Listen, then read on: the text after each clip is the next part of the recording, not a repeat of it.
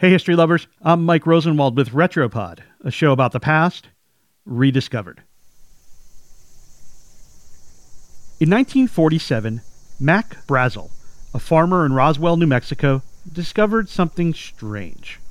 He found metallic rods, pieces of plastic, and silvery paper scraps that he couldn't identify. He called the sheriff, who called the military, who carted the debris off in armored vehicles.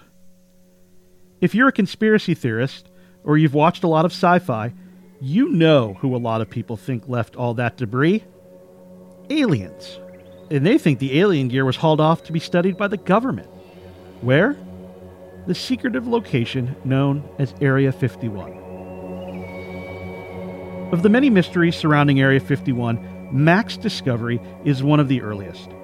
For decades, the government denied the place even existed adding fuel to the very elaborate theories about secret government experiments on aliens and alien technology.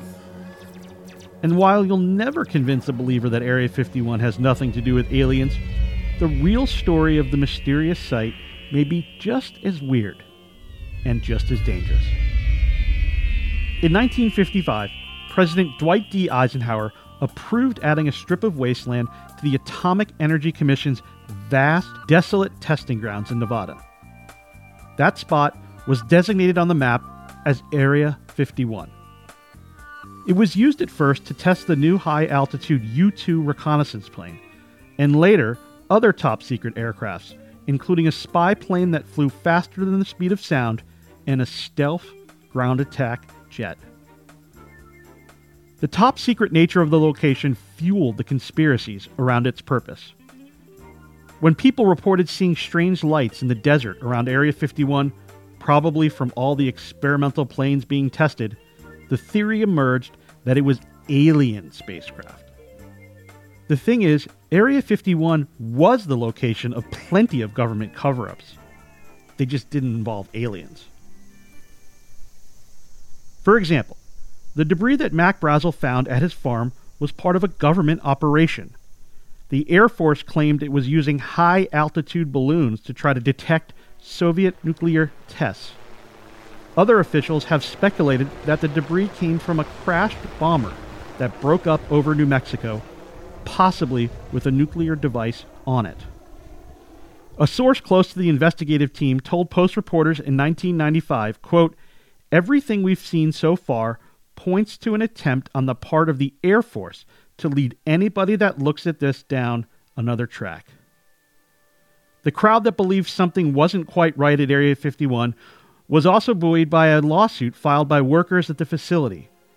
They reported health issues and even deaths related to their jobs. Those, too, are explained by sketchy, decidedly non alien activities.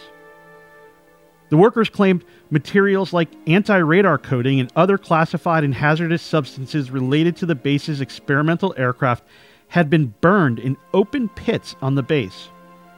Men who worked there reported clouds of smoke and said inhaling the smoke resulted in respiratory issues, cancers, and even strange rashes that looked like fish scales. But conspiracy theorists can take heart anyway.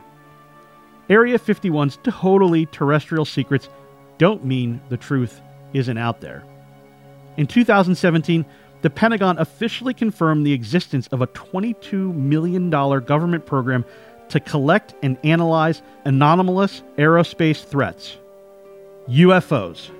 The program generated at least one report detailing alleged and unexplained UFO sightings in the U.S. and numerous other countries. The report is 490 pages long. I'm Mike Rosenwald. Thanks for listening. Special thanks to Cleve Wootson Jr. for reporting the story for the Washington Post. And for more forgotten stories from history, visit washingtonpost.com slash retropod.